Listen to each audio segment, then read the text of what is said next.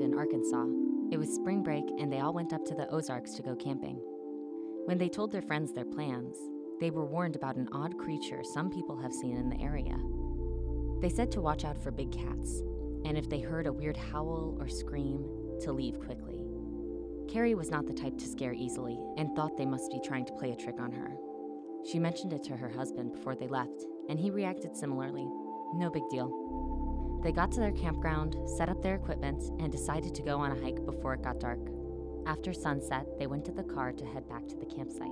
Just as Carrie was about to close the driver's side door, she heard a really weird sound. It kind of sounded like an animal, but kind of like a group of women screaming. She got a shiver up her spine as she hurried up and locked the doors.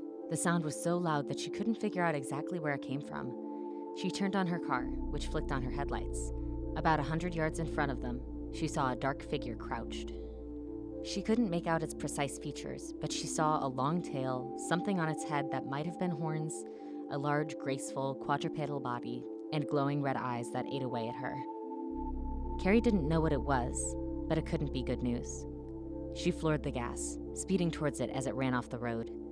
She didn't slow down until they were a few miles away. They went right back to their campsite, packed up their stuff, and stayed at a hotel.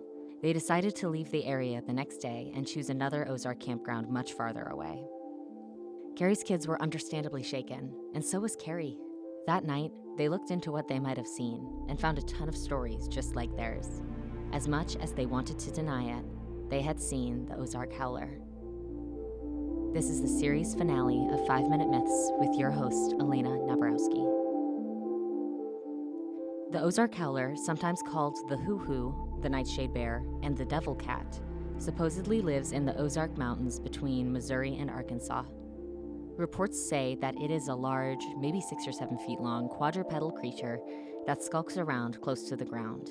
It has long, gray, ratty hair, goat like horns, and haunting red eyes. Unlike other cryptids, who often have warning signs before the contentious encounter, the howler's warning signs are the contentious encounter. All sightings report hearing a blood curdling howl. Some say it sounds like a group of women screaming, or a mix of a wolf howl with a hyena. Personally, I think it sounds like the bugle of a bull elk, which is a creature native to the area. I've never spent time in the Ozarks, though. Natives say that, if it is a bull elk, there's something seriously wrong with it. After hearing the howl, some see the horrifying creature previously described, but others leave before they have the chance. Legend has it that anyone who hears the howl is doomed to a horrific, untimely death. Some people say that the howler must be some kind of undiscovered cat or a hybrid between a number of species. It doesn't look like a mountain lion, but many assume that it must be. More refined speculations say that the howler is a member of the extinct Creodont family, a group of prehistoric predatory animals that are stocky with long, low skulls, like wolves. Some people, however, say that it isn't an animal at all. They believe that it's a spiritual being, as evidenced by the curse, demonic howl, and the absence of any baby howlers from every sighting. They believe it could be a wendigo, a sort of demon from northern native lore, or a demon summoned by witches. However, it has been a while since people had a witch sighting, the legend of the Howler traces back to the 1800s when I suppose such dark magic societies might have been more popular. The Ozark Howler fits into the tradition of the Anglo Saxon myth of the dark dog of death, the most popular of which is the Grim. The Grim is a dark omen, cursing those who see it to a dismal death. Sightings of the Ozark Howler are frequent and recent.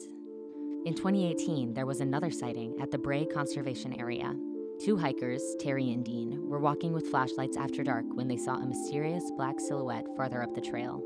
When I first looked, Terry said, it was low to the ground, and then I saw it raise up. I froze completely. I was scared because I didn't know what it was. It looked very much like a bear, but it moved more like a cat. It was graceful. When they looked into it later to try to explain what they had seen, they could only find stories of the howler. Maybe the howler is a bear or a mountain lion, but people know what those animals look like, and hardly anyone has heard the sound like the cry of the howler. Despite all the possible explanations, none are convincing enough to dispel the myth entirely, and so the Ozark Howler lives on. There are no monsters under your bed, but they might be in your backyard, and one day you might have to ask yourself Are you a believer? This has been 5 Minute Myths with your host, Elena Nabrowski, on Radio Free Hillsdale 101.7 FM. Thank you so much for listening.